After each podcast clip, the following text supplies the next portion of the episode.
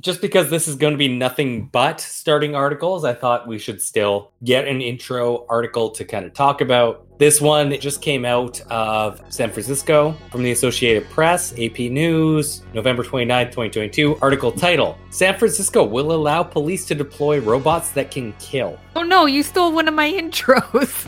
Oh no. well, I can give you another one. Supervisors in San Francisco voted Tuesday to give police the ability to use potentially lethal remote controlled robots in emergency situations following an emotionally charged debate that reflected divisions on the politically liberal board over support for law enforcement.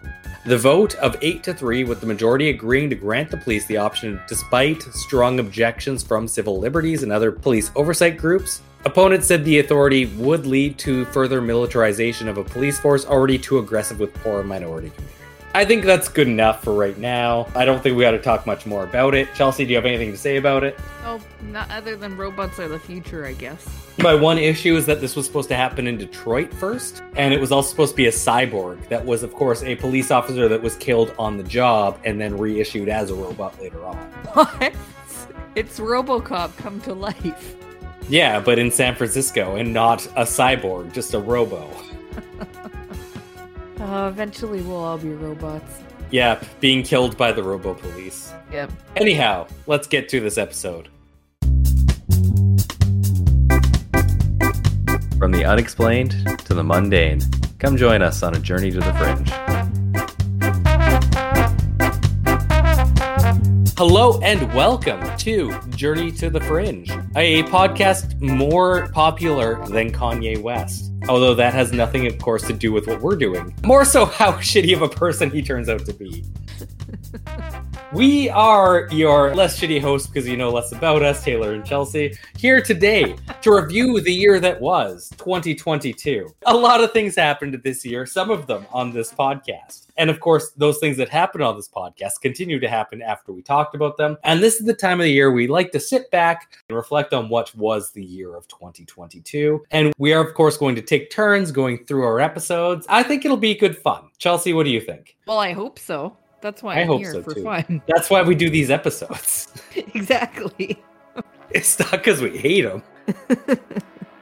But I think we got a lot to get through, so I think we're just going to kind of start. Easiest way to do it is going to be a rotation system where I do one, you do one. Yeah. And we'll just go from there. To start off, I'm going to give you an update on Steven Donziger. Earliest time we talked about him is in the episode called The Ecuador Case. That was back in 2021. That was a long time ago. It really was. Season one. Last time we heard, he was sent to jail, as far as I can remember. He might have come up after, but that's uh, the last I kind of remember. Here's an article titled Chevron Adversary Steven Donziger Appeals Conviction to U.S. Supreme Court by Clark Mindock, and it is on Reuters. It was published September 20th, 2022.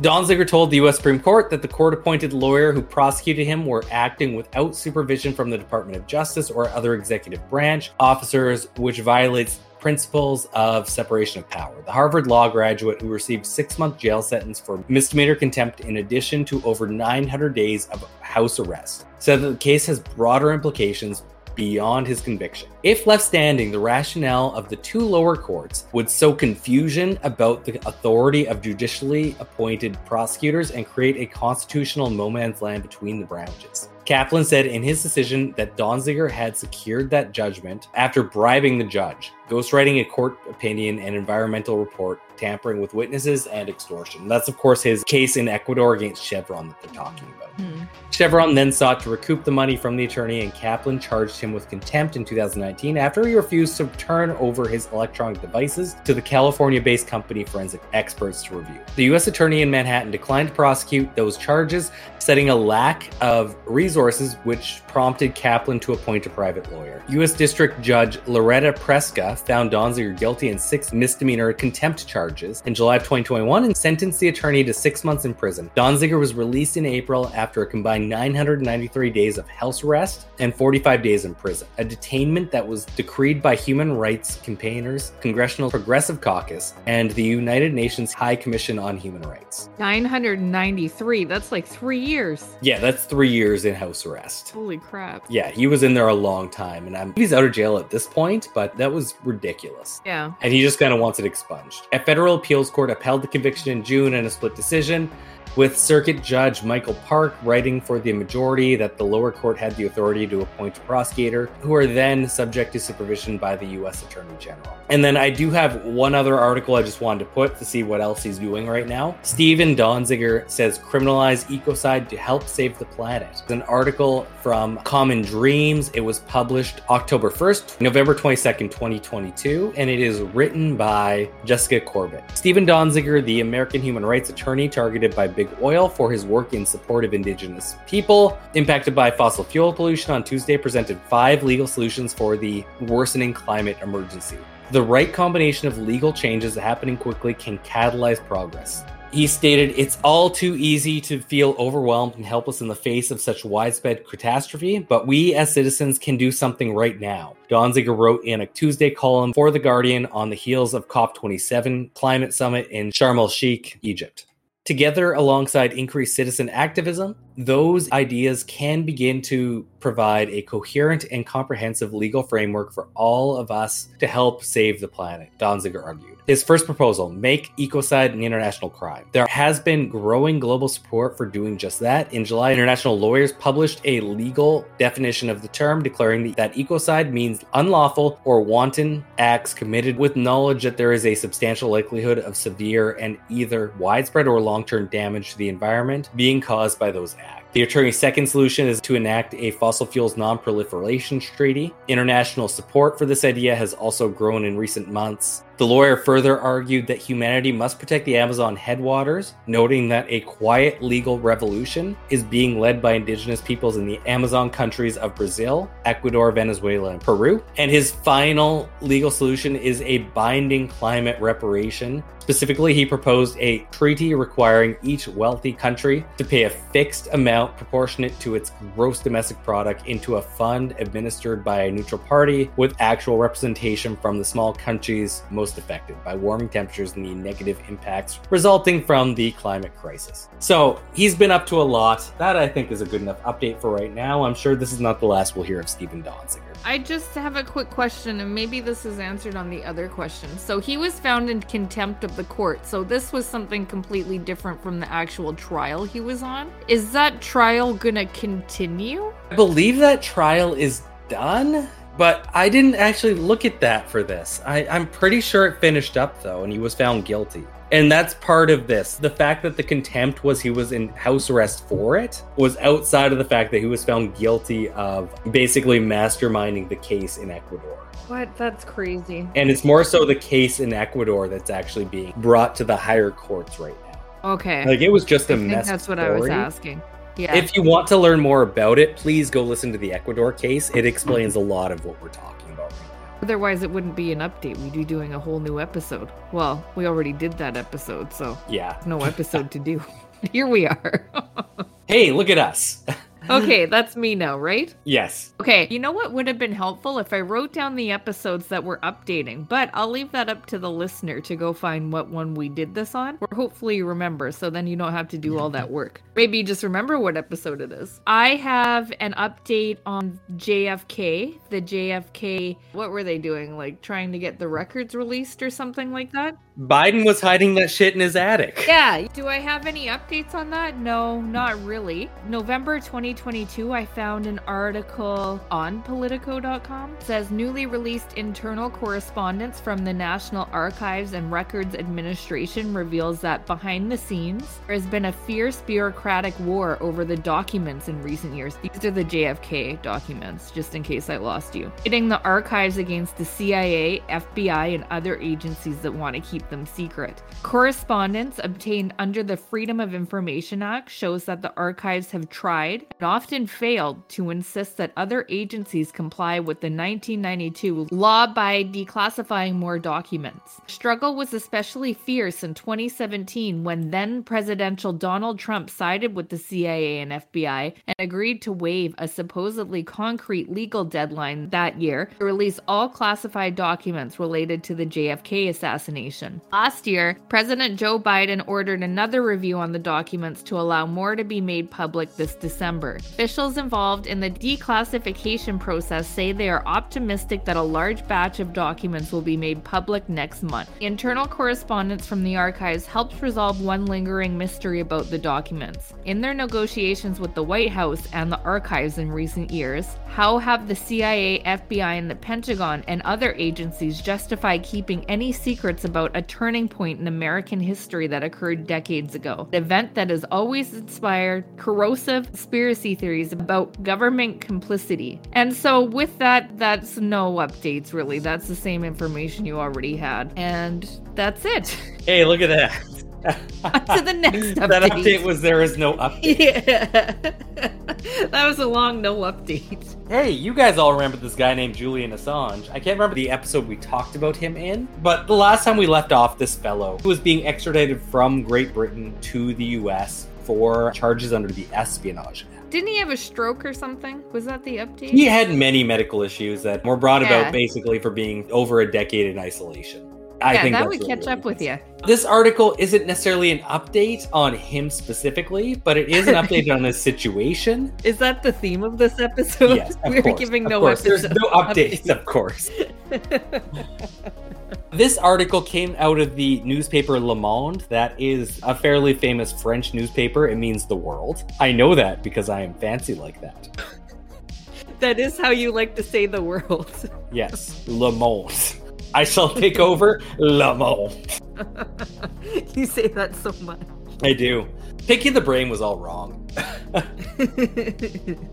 Article title Media outlets call to end Julian Assange persecution for disclosing secrets. You could have found this on many different websites. I chose Le Monde because it's the, one of the ones I wouldn't usually use. This also includes New York Times, The Guardian, El País, and Der Spiegel are the five websites. This published on November 29th, 2022 oh, with no specific author, just because it's all these websites. Cablegate, a set of 251,000 confidential cables from the US State Department, disclosed corruption, diplomatic scandals, spy affairs on international scale. In the words of the New York Times, the documents told the unvarnished story of how the government makes its biggest decisions, the decisions that cost the country the most heavily in lives and money. Even now in 2022, journalists and historians continue to publish new revelations using the unique trove of documents. For Julian Assange, publisher of WikiLeaks, the publication of Cablegate and several other related leaks had the most severe consequence. On April 11, 2019, Assange was arrested in London on a US arrest warrant and has now been held for three and a half years in a high security British prison, usually used for terrorists and members of organized crime groups. He faces extradition to the US and a sentence of up to 175 years in an American maximum security prison. This group of editors and publishers, all of whom had worked with Assange, felt the need to publicly criticize his conduct in 2011 when unredacted copies of the cables were released. And some of us are concerned about the allegations in the indictment that he attempted to aid in the computer intrusion of a classified database. But we come together now to express our grave concern about the continued prosecution of Julian Assange for obtaining and publishing classified materials. The Obama Biden administration, in office during the WikiLeaks publication in 2010, refrained from indicting Assange, explaining that they would have had to indict journalists from major news outlets too. Their position placed a premium on press freedom despite its uncomfortable consequences. Under Donald Trump, however, the position changed. The DOJ relied on an old law, the Espionage Act of 1917, which hilariously is what Donald Trump is now being charged under because he gave it much more authority than it used to have. which has never been used to prosecute a publisher or broadcaster. This indictment sets a dangerous precedent and threatens to undermine America's First Amendment and the freedom of press. Holding governments accountable is part of the core mission of a free press in a democracy. Obtaining and disclosing sensitive information when necessary and the public interest is a core part of the daily work of journalists. If that work is criminalized, our public discourse and our democracies are made significantly weaker. That is where that one ends. So there's been multiple newspapers have kind of reached out and said, "Hey, we publish the exact same shit," he should not be prosecuted for it because we all technically would then be prosecuted for it. So we'll see what happens. Well, that's doing him a solid. Yeah, and the fact that they're talking about this, the fact that Trump is the one who pushed this forward, not Biden, and the fact that Obama said we're not going to prosecute under this, it gives a good hope that Biden will actually come to a good idea and say, no, we're not going to prosecute him any further. Well, that would make sense. So fingers crossed this one gets sorted out. But that's where we are right now. That was a good update. Well, it might need further updated. It will need further update. It, it Maybe is, for I hope it doesn't just somehow end here. Okay, my update. Suffice to say, you might already be updated on this one, and I probably don't have to tell you, but I'm just going to give you a little update on this one anyway, because it was a big one from our update last year, and we had a few updates throughout the year on this. Probably the last update we're going to be doing on this one the Queen dead. What? Yeah, sorry if I'm the one to break that news to you. Spoiler alert. Yeah. I mean, I could keep going unless we want to move on to the next one and then keep the next update. But I could keep going with royalty. I feel like we did say this at one point on the podcast, so that's not really an update per se at this point. I don't know if we actually said it. Said it. We I'll alluded to it. He's dead. Okay, next update we're looking for British Andy alive, much to the dismay of probably everyone. Except the Queen's corgis. They seem to like the guy. It's true. It's true. We all know it's true. The royalty wants him dead. Like they'd be much better off if you. No living alive. human wants this guy around. No, nobody does. So I do have an update on him from an article labeled or named. Article headline Titled. Titled Prince Andrew furious as three million armed police protection to be scrapped in weeks. First of all, why is this guy worth three million in armed police protection? First of all. Honestly, that's his entire net worth is just going into police protection during this time. Yeah, why they would still pay for that? I mean, they could get rid of him easily, easily if they don't want him alive. Anyhow, that's a different. You gotta update. assume he knows some sort of secret. Oh yeah, guess so. I mean, if he even knows this, oh yeah, and they think he would. Well, why not just off him? They've offed other people. That's another update. Anyhow, I'm gonna go on to the. But then who would take care of the corgis? That's true. That's true. Maybe nobody wants to take care of. It, it's a really intricate house of cards they got going. Okay, fuming Prince Andrew is seething with officials after he was told they would no longer pay millions of pounds each year to fund his armed police protection. It has been claimed. I don't know why the public isn't fuming that these are tax dollars being paid for his protection. So are now all of his protective police officers armless? Yes, they took their arms. Yes. It's so much cheaper. Oh, so much cheaper. the Duke of York, who stepped away from his royal duties, stepped Oh, away as if he. That's- that is a very weird way to as if he explain was taking a break. It was. It was very. I, I thought I proofread this, but okay. So he stepped away from his royal duties. He's taking, I know he's taking a break amidst the Jeffrey Epstein sex scandal. Enjoys taxpayer-funded guards whenever he leaves the grounds of Windsor. Okay, that is a great sentence right there. That's been. Did slapped they also say that he told his mother he no longer needs a birthday party because he's a big boy? But this is expected to be removed by mid December, with ministers looking to save the estimated three million pounds a year that goes towards his protection. Wait, what's what's Towards being removed? His his protection or just British Andy in general? We would hope it's British Andy, but much to the dismay of probably everyone in royalty right now, he's staying. They're removing his protection. Okay. We'll see what happens to British Andy. Sources said Andrew, 62, demanded that he keep his 3 million per year private security. However, his older brother, King Charles III, did not oblige. I'd be His interested older to see brother, what the Chuck, taxpayers who have to happens to be Yeah. king, said no. You do not get that. I'd be interested to hear what the taxpayers Yeah. have to say. Who else will hang out with him other than the armed guards who are required? God, what a guy. The seething royal is reportedly set to register an official complaint in a bid to get the security back, a source told the paper. He is going to write to the Home Office and the Met Police to complain about losing his taxpayer funded security, they said. Yeah, in lieu of his mom not being one he can complain to at this point, he uh, Yeah. he went with more She, official she routes. gave him everything. She was an enabler, if you remember. Prince Andrew, who saw his royal reputation badly tarnished following a bombshell BBC interview that infamously saw him claim he didn't sweat, was stripped of the title, His Royal Highness, and all his military honors. I thought he stepped away. This is news to me. Yeah. He is reported to have paid a whopping seven million to sex accuser Virginia Giuffre and an out-of-court settlement that saw her drop the case. I really think she should have kept going. I would have been interested to see what happened there. Duke of York has always strongly denied any allegation of wrongdoing that has been made against him. If we recall, in January 2022, Queen Elizabeth II made the decision to strip her son of his official duties after details of his friendship with Epstein emerged, etc., etc. Yeah, she always liked to downplay everything. It was only a small relationship. It was only little girls that he was meeting.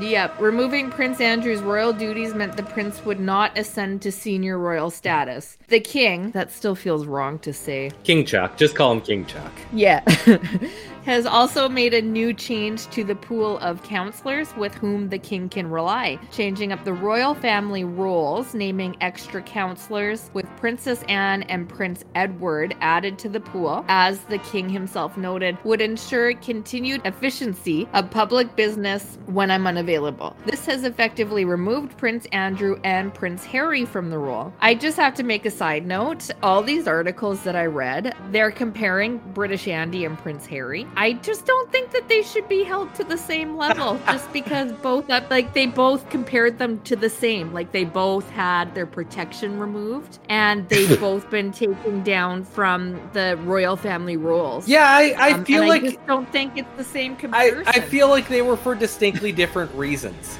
That they had their Yeah. protection removed. A not proven sex offender. Yeah, and the other one moved to Canada because the family was very Oh, racist against his spouse. yeah, yeah. So Basically the same thing. yeah, I feel they're a little bit different. Yeah. There was another article I didn't include in here, but I'm just gonna give it a little shout out that his daughter's Princess Beatrice, I believe, and she's left the country with her new husband just because there's a lot of shit happening with British Andy and her mom, which is his ex-wife who's divorced. Yeah, don't they have to take Uh, care of the corgis together? Yeah, but there's a lot of weird things with her too. She was kind of outcast from the royal family when she was photographed having her toes sucked by her financial advisor or something Oh, like that. Okay. Yeah, it's super strange. So, I mean, it kind of makes you be like, oh, that's why they were married. Not sure why they're divorced now, British and Because she has old toes. but yeah, so Princess Beatrice kind of left because she was like, my parents are real fucked up right now. And the new guy that the mom is seeing went to the media recently about something. I didn't get into it, but I thought it was funny that she left the country because of all this going on with her messed up family. Okay. And that's my update on that. I can also add to this point, although kind of a totally useless human being, King Chuck, who cannot clear a desk to save his life, did outlaw foie gras from being served at Buckingham Palace because it's cruel to animals. I did read that as well. I did. I was pleasantly surprised with yeah, that. but totally useless human being. I just need to add that. Like, he cannot do human things. You watch him Oh, no, not giving proclamations. Like, if there's a pen on his desk that's not supposed to be there, he doesn't know what to do. He has to get his assistant.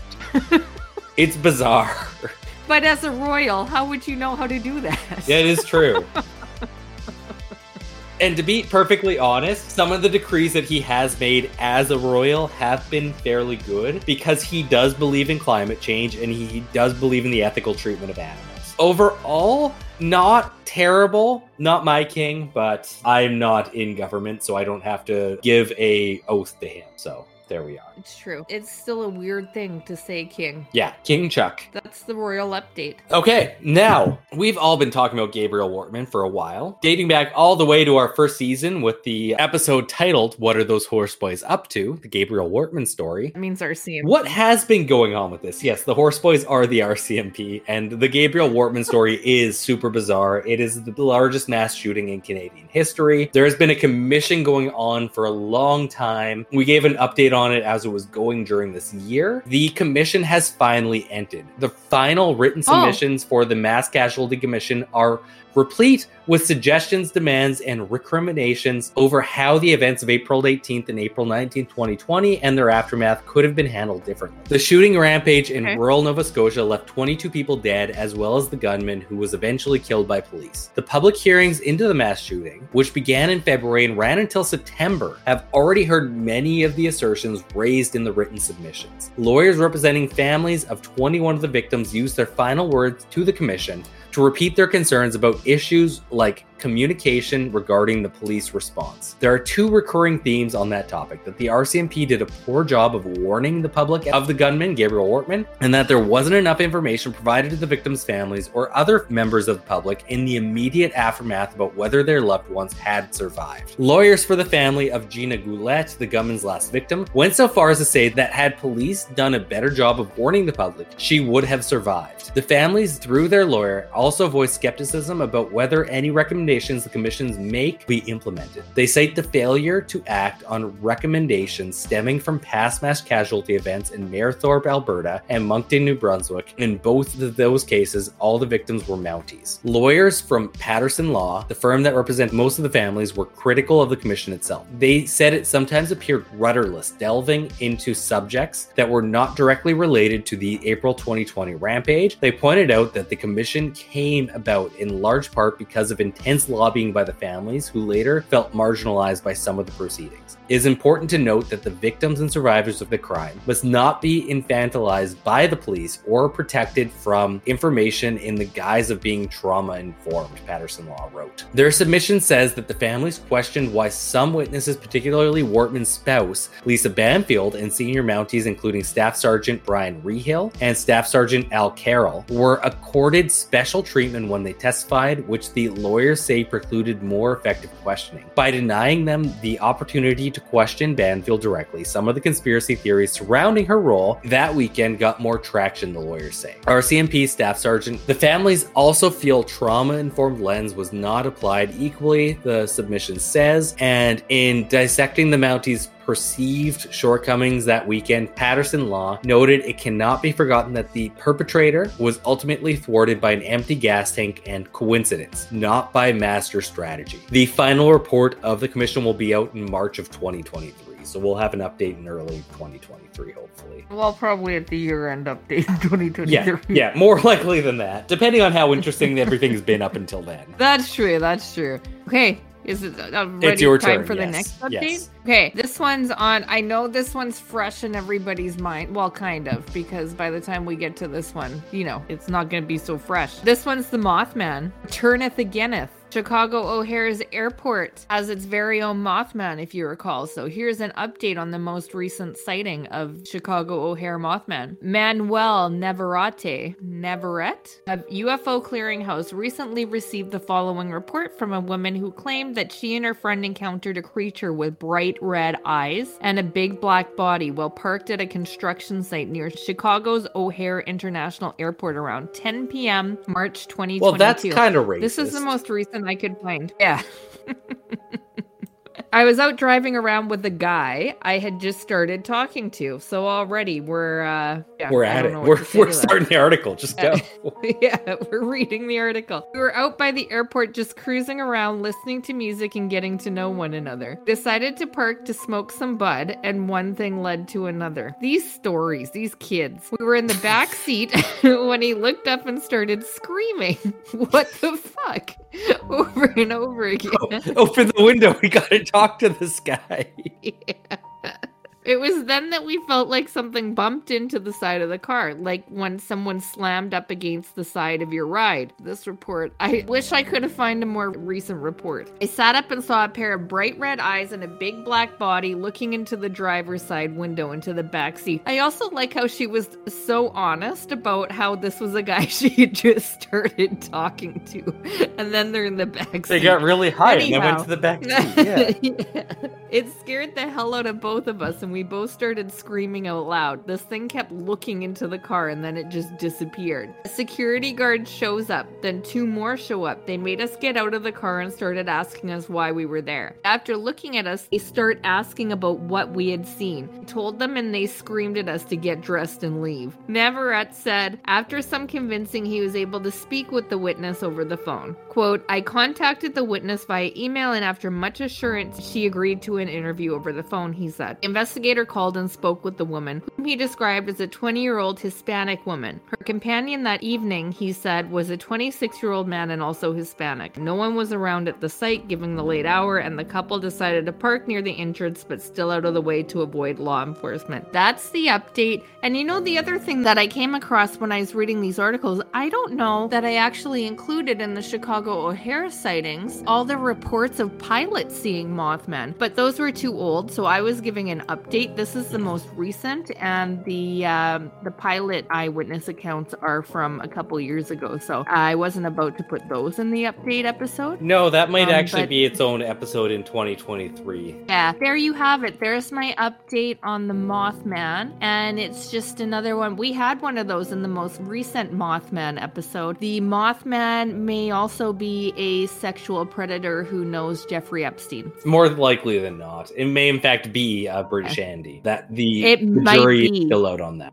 We can't we can't rule that out. We cannot this time. confirm nor deny that one. We cannot. No. And if we brought it up, we might get beat up. Or nobody has seen the Mothman Yeah. sweats. that would settle it. Okay, moving on. yeah.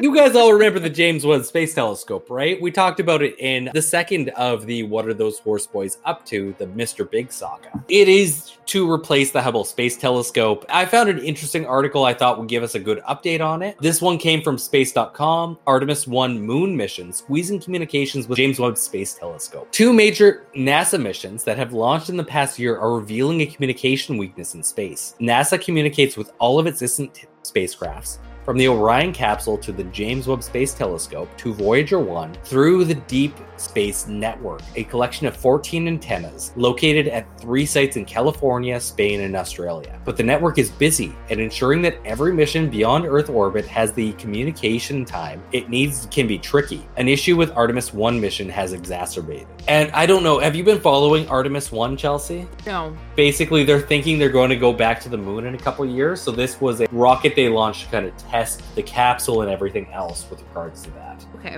it went successful. It's coming back right now but this is something that's come from it. We were told over the summer that when the artemis space mission launched the deep space network was going to be basically fully taken by artemis because they needed to keep track of the spaceship. Mercedes lopez morales an astrophysicist at the harvard smithsonian center for astrophysics and the chair of the james webb space telescope users committee told a meeting of the u.s national academies of sciences board of physics and astronomy on wednesday november 30th wow that was a lot of words to not really explain a lot. So many titles. The time came on november 16th when nasa launched artemis 1 a test flight to kick off the agency's return to the moon. 25 day mission sent an uncrewed orion capsule to lunar orbit and is scheduled to splash down on earth on december 11th while Orion is in flight and beyond low Earth orbit, it's in near constant contact with Deep Space Network, a major drain that has put the James Webb Space Telescope and other missions in the back seat. NASA has known Artemis would strain the Deep Space Network. The agency arranged upgrades to some antennas and added new ones in January 2021 and March 2022 in preparation. But communications time is still scarce. It could be up to 80 hours. That's about three and a half days of no contact with James Webb Space Telescope at all. James Webb Space Telescope scientists usually send commands to the $10 billion observatory about once a week, she told the board. so infrequent communications doesn't affect the observatory getting its instructions. But for astronomers to actually enjoy Webb's power, the telescope needs to be able to beam home its data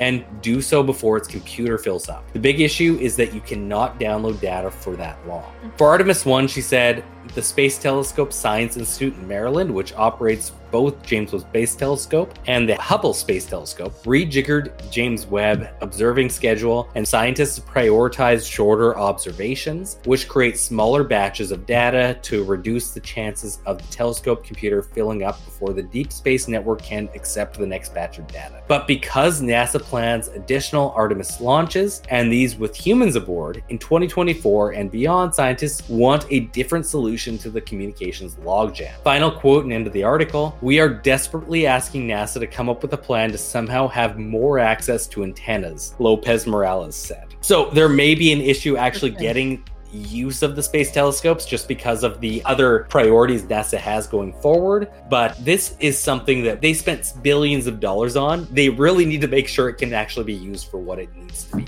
Yeah, I was just thinking it seems like both should be prioritized in their own right and not one over the other. NASA falls victim to budgetary issues, specifically with whoever's president at the time. So, whoever's president at the time wants to make sure that their use of money actually makes sure it's being used, which is unfortunate. Mm. Yeah. So, whoever's is. president at the time, they'll want to make sure like they prioritize whatever thing they're trying to put forth, say somebody going to the moon. super bizarre. Yeah, I just want to get this out of the way. I found a couple articles on this, but most of them said that they're technically copyrighted, so I shouldn't just read them word for word. Those assholes, who does that? We talked about the collapsing of the apartment building in Miami in, I believe it was November of 2021. Might have been October of 2021. No, that one would have been in the summer because we talked about that when I was on vacation. Oh, okay. Yeah.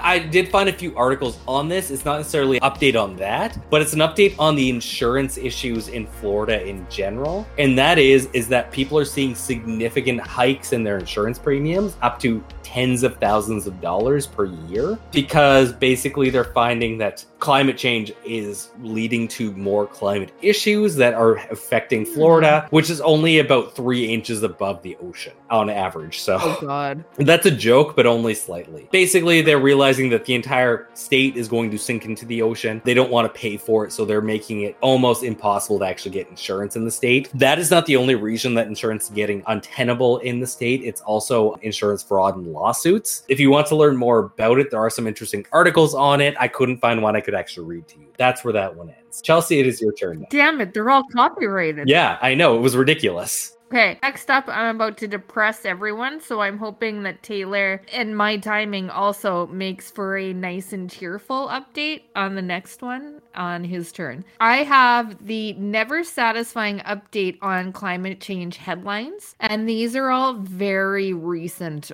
articles. We'll read half of them right now, then we'll take a break from the depressiveness because let me tell you, putting these all together, not fun. And then we'll come back after a brief break and then I'll read you the rest just so that you don't forget the depressingness of what's going on. And no, I didn't put anything nice happening to offset this. And these are all from like the last couple of weeks, FYI. So let's begin. First one officials fear complete doomsday scenario for drought stricken Colorado River. Next one. Global News says 20% of species in Canada are at risk of extinction. Next, sea levels are expected to rise around the contiguous U.S. faster than previously thought, a new NASA study finds. By 2050, sea levels along the coastlines of the contiguous U.S. could rise as much as 12 inches. Contiguous is right, right? Contiguous, yeah. Same thing. Contiguous. Okay. Contiguous. Contiguous. It's the same thing. You can say it either way. Next one. Global floods and droughts will intensify sooner than expected, studies show. Next one. Synthetic fibers discovered in Antarctica samples show the pristine continent is now a sink for plastic pollution. Next, a regime shift in the Arctic marine ecosystem that's likely to become permanent. Next one. Sudan experiences worst dengue fever outbreak for more than a decade. One. World still on the brink of climate catastrophe after the COP27 deal. And I think still is the key word there. And this article is quickly followed by another article lined COP27 continues the climate summit ritual of words without action. With that, let's take a little break for another update and then we'll be back to finish this depressing headlines off. I just want to add one thing, and it's something I heard that I don't think most people know. I think most people heard about COP27 happening, but COP27 had the most oil and gas lobbyists of any of the COP meetings to date. It, in fact, outnumbered almost every national delegation. What? It's crazy. So, more than 600 fossil fuel lobbyists swarmed COP27, more delegates than the combined total of 10 countries most impacted by climate change. 636 oil and gas lobbyists registered to attend COP27 event in Egypt, a 25% jump on the number of last year's conference. What? Why? So, that was the highest because they want to make sure that whatever's negotiated, they're involved in and Oh they my everybody there to make sure that their prioritizations are taken into account. Yeah, also an important update. Okay, do you remember that time that India accidentally bombed Pakistan? Yeah. I remember it from that one episode we Yeah, did. that one episode. I can't remember what it was. I, I meant to write it down, but Bernie ate the paper I wrote it on. So here we are. Oh, damn it. I hate it when dogs do that, especially the one I don't have. This actually only came a couple days after the bombing happened and we reported on it, but I wanted to make sure it was included. The India defense, because we said that Pakistan said their response to it, but India was still waiting for that. We were still waiting for India's response. Here it is. The Indian defense minister told parliament that a review of India's maintenance and safety procedures was underway, along with an inquiry into the causes of the launch. Luckily, the apparently accidental launch occurred during a boring Wednesday evening. Sometimes accidents happen despite the best protocol and training. Scott Sagan has argued famously that there are limits of safety both because of the sheer randomness of existence and because of organizational pathologies that manifest even in military units that prize safety as a mission. The new US nuclear weapons and missile safety track record is hardly inspiring. Yet, even grading on a curve, India's inadvertent launch stands out. While deadly military accidents were disturbingly common during the Cold War, last week's episode may be the first inadvertent launch of a cruise or ballistic missile by one nuclear power unto the territory of another nuclear power. Additionally, while accidental launches often occur during exercises, their occurrence during routine maintenance is less common. If for no other reason than typically there are numerous physical safeguards to prevent a missile flight in such circumstances. Thus, when a Pershing 2 misfired during maintenance in Germany in 1985, the missile remained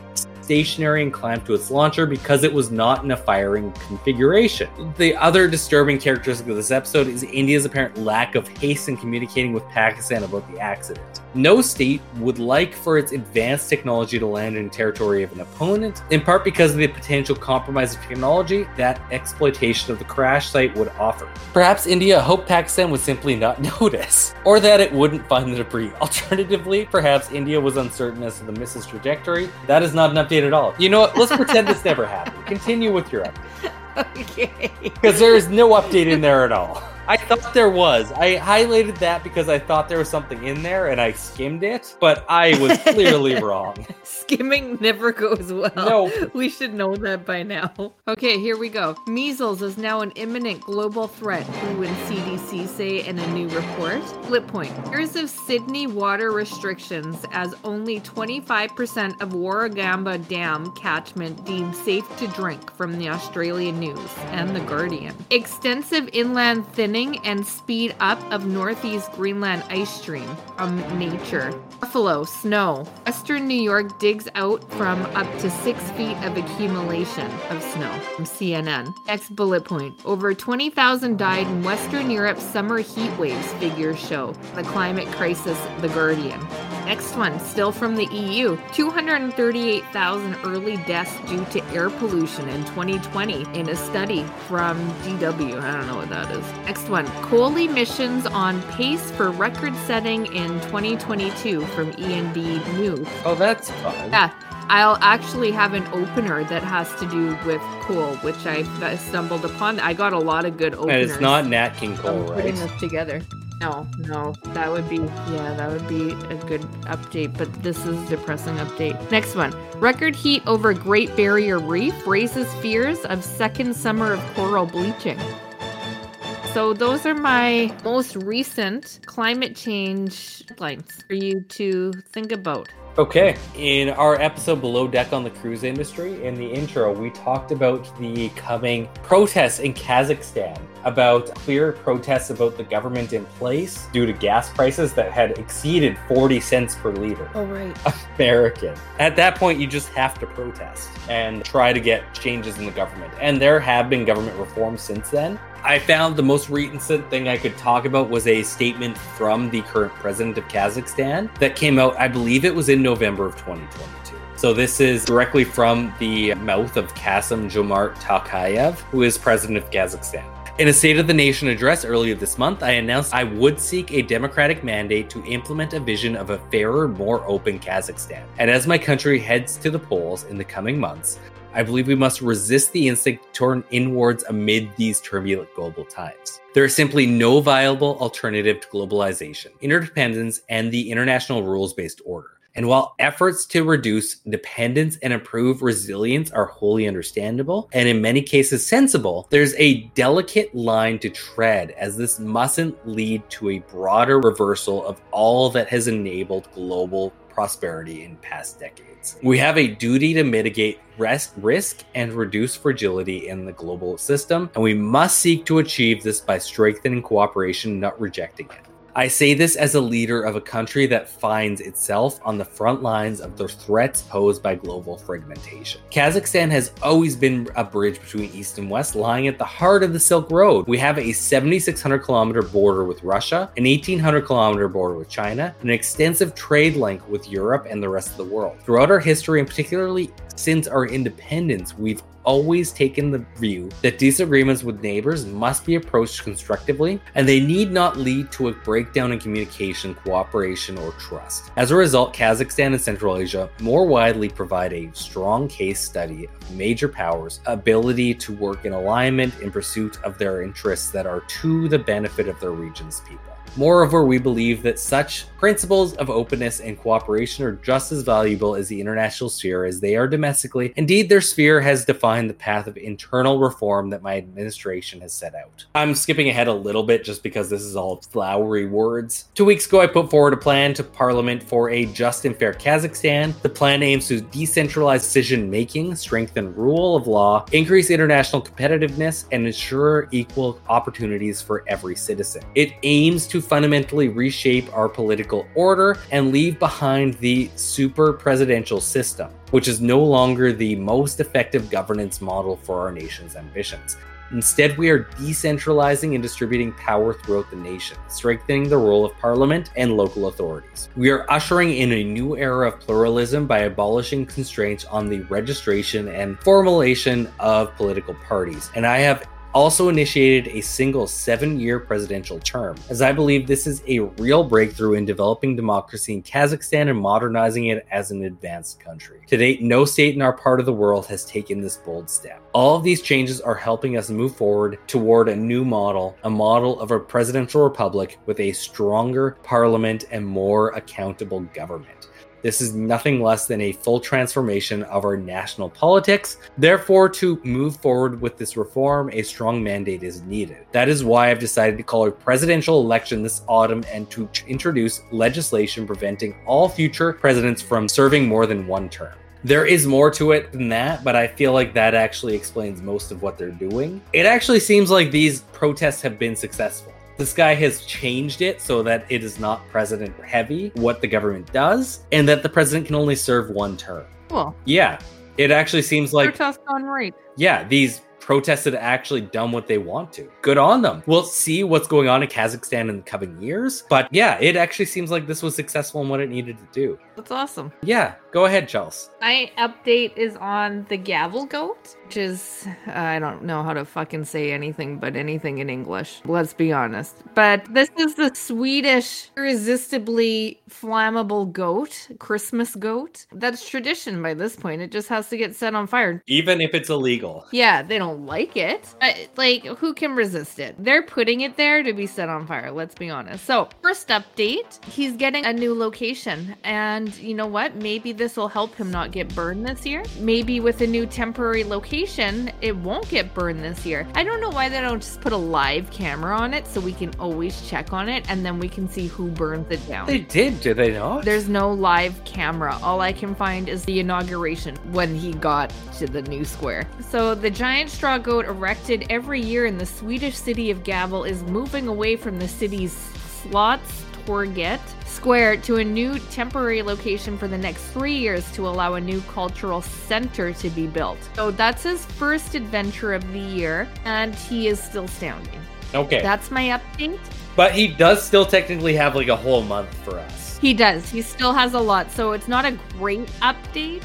And if anything changes between now and when we post this episode, we will make a change. Oh, that's true. We can just record over this. And that's the end of my update. This next update, there's a lot to this update, and it's not necessarily just one article. So I'm just gonna get to it. We did an episode called The Power Grid and the Power Plants Are Fucked Yo. They were two separate episodes, and we specifically talked about one thing in specific, and that is that the US military will target power plants and power grids when they are in war with other cities, countries, militaries. Chelsea, do you remember that? Yes.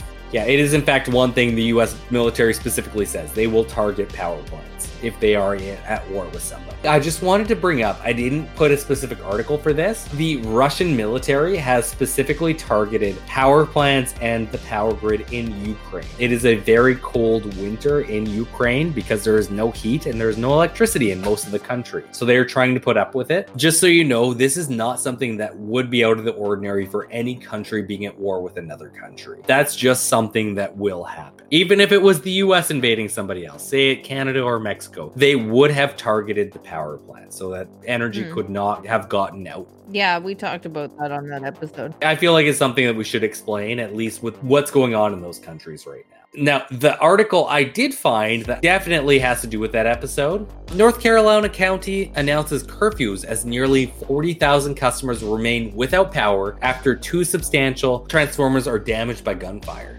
This is an article by Tina Burnside posted on December 4th, 2022. Authorities have announced a mandatory curfew in North Carolina and North Carolina County where around 40,000 customers lost power after two power substations were damaged by gunfire Saturday night. The county will implement a mandatory curfew after 5 p.m. until 5 a.m. starting Sunday night, Moore County Sheriff Ronnie Fields said at a news conference on Sunday. Municipalities and county officials have formed a plan for the night and the next few nights that we may be out of power. It's a very serious situation, Field said. So we've come to an agreement to best protect our citizens and to protect the businesses of our county. We're going to implement a curfew tonight. A state of emergency went into effect at 4 p.m. Sunday as law enforcement, city, and energy officials were investigating the incident and working to restore the two substations, authorities said. Law enforcement has also been providing security for the stations, according to the sheriffs. The power outage is being investigated as a criminal occurrence after crews found signs of potential vandalism at several locations, CNN previously reported. Fields said multiple rounds were fired at the two substations. It was targeted, it wasn't random, he said. No suspects have been identified in connection with the incident, and Fields would not say if the criminal activity was domestic terrorism. The person or persons who did this knew exactly what they were doing, Fields said. We do not have a clue why Moore County. Fields acknowledged a woman who posted on Facebook Sunday morning indicated she had been questioned by law enforcement in connection with the incident, and Fields did not name the woman but said she posted false information on social media claiming to have information about the incident. We don't have anything, Fields said. When asked about a possible motive, no motivation nor group has stepped up to acknowledge or accept they're the ones who did it. A gate at one of the locations also appears to have been taken off its hinges.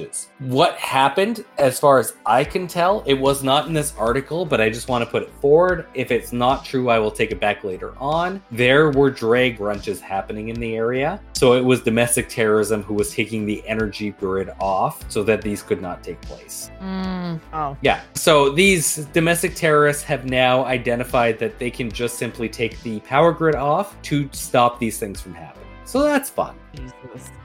Oh. If that is not true, I will definitely redact it later on, but that is how I understand it at this point. Again, super easy to take the power grid out of commission. Do not fucking do it though. I am not telling you to do it at all. Yeah. It shouldn't be that easy. It shouldn't No, be like It really shouldn't be, but here we are. Yeah. Oh, you're gonna read stories of my kid hidden address? Here, I'm gonna just shoot this power station and it'll die, and 40,000 people will be without power for days. Yeah. So Keep here we are. Disturbing. Editor's note Between the recording and the release of this episode, there were four substation attacks in the Tacoma, Washington area on Christmas Day that left thousands without power. Yeah. Chelsea, do you have one more article then to finish off this year? One more to finish off the year. And then I think that'll do it. The American Airlines Phantom Voice. Ooh. Sorry, I mean, Remember? ooh. Yeah. Ooh. Yeah. Ooh. Uh, that one. We all remember it then. No update. Not a single thing has changed since we covered the story. Okay. Good update. And that's it. That's the last update for the year. And with that, we have been Journey to the Fringe. Taylor and Chelsea here, not making anti Semitic views very clearly known to the world, and therefore still ahead of Kanye West. God. This might be less relevant when this is actually posted, but it's hilarious at this point. I doubt Thank it. you all for listening, and we will see you next week. Bye. Thank you for listening to Journey to the Fringe. If you have liked what you have listened to, please like, share, subscribe, or follow, depending on what venue you are listening to us through. Also, please, if possible, leave a five star review, as that really helps us in the algorithms. Should you wish to interact with us, please check us out on your social media of choice. I bet you we are there. And if you really want to communicate with us and give us ideas for new episodes or tell us that we're wrong and terrible, either way, please send us an email at journeytothefringe at gmail.com. For now, I'll see you in the next episode.